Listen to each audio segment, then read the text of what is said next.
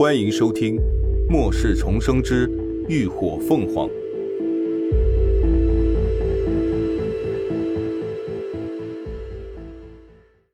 第三百九十集：寻找小迪。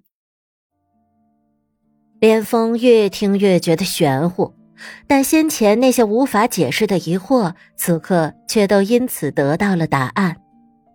他知道，他说的都是真的。当听到他说龙城基地的先知也是个重生者时，他忍不住开口问：“前世，我是不是没有走出羽芒山？否则，此前怎么会莫名其妙的传出他失踪的消息？传谣者不可能空穴来风，肯定是有一定依据的。”嗯，你确实是失踪了。当时你的寻人启事几乎贴遍了所有基地。林鸾没有隐瞒，但前世你是在酸雨下过之后才去的玉芒山。我原本是想要阻止你的，可没有想到这次你竟然提前去了。连峰微微垂下眼眉，内心汹涌澎湃。所以当初他明知道前路凶险，九死一生，却还是义无反顾的去救他。嗯，你会不会觉得？我是个异类，林鸾有些迟疑的问：“先前一吐为快，这会儿心里反倒是有些忐忑起来。”连峰闻言走到他身边蹲下，一把将人揽进了怀中，并不。他声音低沉却清晰。恰恰相反，我很感激老天能让你重生，还将你送到我的身边。正因为有他。他的世界才会增添那么多诱人的色彩。他对他前世的遭遇有心疼，有怜惜，唯独没有丝毫介意。他暗暗在心中起誓：这一世只要他活着，就定会爱他、护他，再不让他遭受痛苦欺凌。林鸾安心的靠在他怀中，脸上终于扬起了笑意。遇到他是他重生以来最大的变数，却也是最大的幸运。这一刻，两人的心都向着彼此更靠近了一步。你接下来怎么打算？二人温存了片刻，连峰开口询问。林鸾想也不想，语气坚定道：“我要去找小迪。之前连峰救出乐乐后，已经跟陆十一他们会合，由他们护送他回去了。”现在就只剩下高迪还下落不明，他不相信顾真的片面之词，活要见人，死要见尸，他一定要亲自去确认。好，连峰明白同伴对他意味着什么，自然没有异议。如果换成徐成光他们失踪不见，他也同样不会置之不顾。他道：“那我们先研究一下路线，看看从哪找起。”林鸾立刻找来地图和笔。根据乐乐所说，他们是沿着三二七国道一路来的龙城，这段路程至少要花八天左右的时间。而乐乐跟高迪是在半路上被分开的，差不多就是过了四五天之后，乐乐再也没有见过他。按照时间和路程来算，乐乐失踪的时候应该是在成安县附近。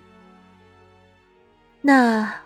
我打算沿着三二七国道往回找，最后着重在成安县找寻。林鸾比划着地图上标注出的路线道：“他曾经跟高迪交代过，如果有一天他们走散了，不要到处乱跑，就在附近找个安全的地方等着他去找他。高迪一向最听他的话，如果他真的逃了，肯定会在原地等他的。”可以，连峰也觉得合理。事不宜迟，二人商议妥当，便准备离开空间。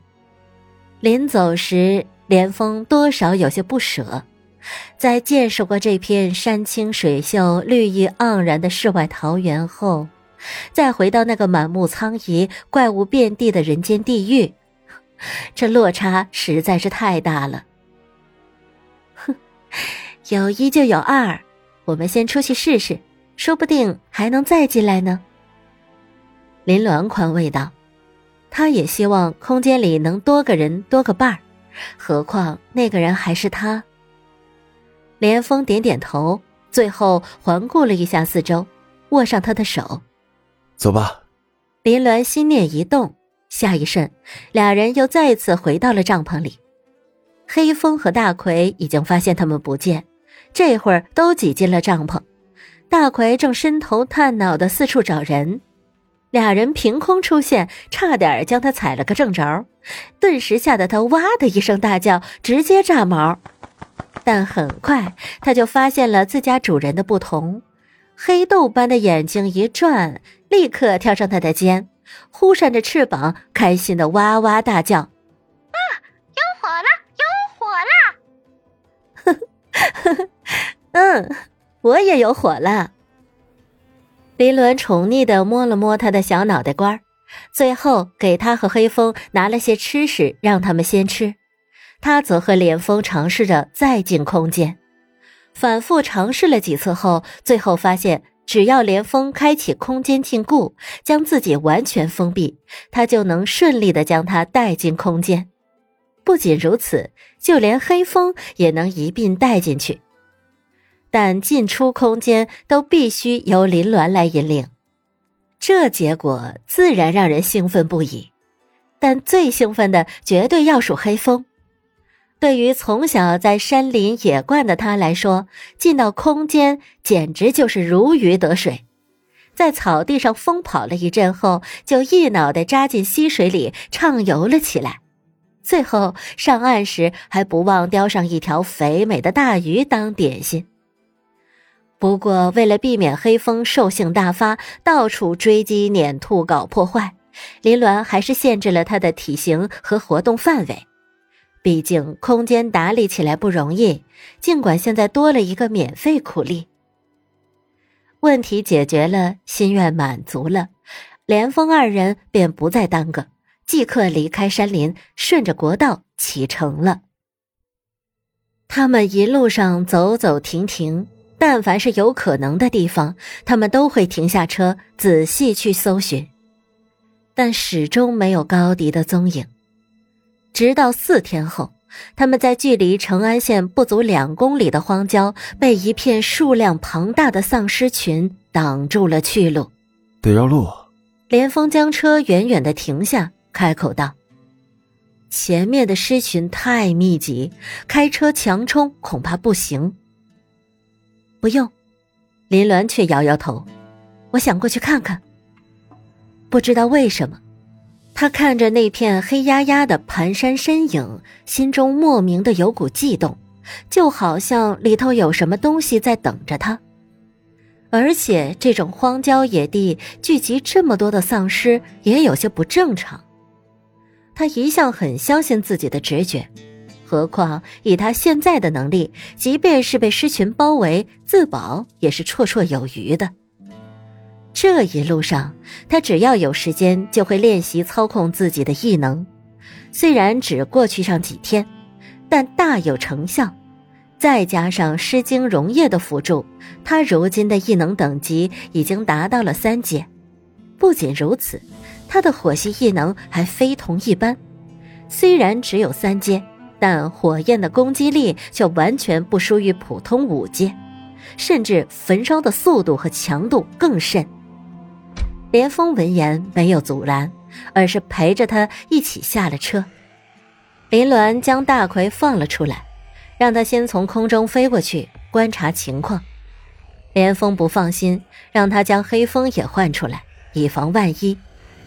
那些丑陋的怪物嗅到了活人气息，立刻兴奋地嘶吼着，一窝蜂朝他们涌了过来。林鸾不躲不避，运起异能直迎而上。一瞬间，他整个人被一道赤红的火焰缠绕包裹，化作了火焰人。这是他从连峰的风盾上得到的启发，将空间屏障开启，然后将烈火赋予体表，形成一道火盾。大大增加了他的防御能力。虽然这样耗费的能量较大，但非常节省时间。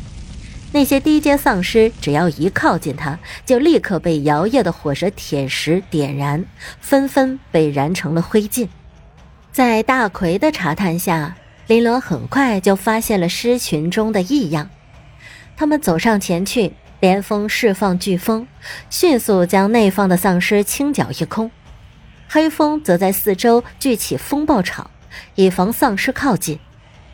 眼前的地上，零散丢弃着许多被啃食过的残骸，显然不久前有人在这里葬身尸口，而且数量还不少。林鸾收回异能，俯身挑拨那些残骸，试图发现什么。突然，他眼角瞥见一抹异彩在阳光下闪耀。顿时心下一跳，连忙上前，用利刃将那东西从一堆破布污秽中挑了出来。下一刻，等他终于看清那东西的模样时，整个人瞬间如遭雷劈。那是一个小小的魔方，与高迪从不离手的那个一模一样。感谢您的收听。下集更精彩。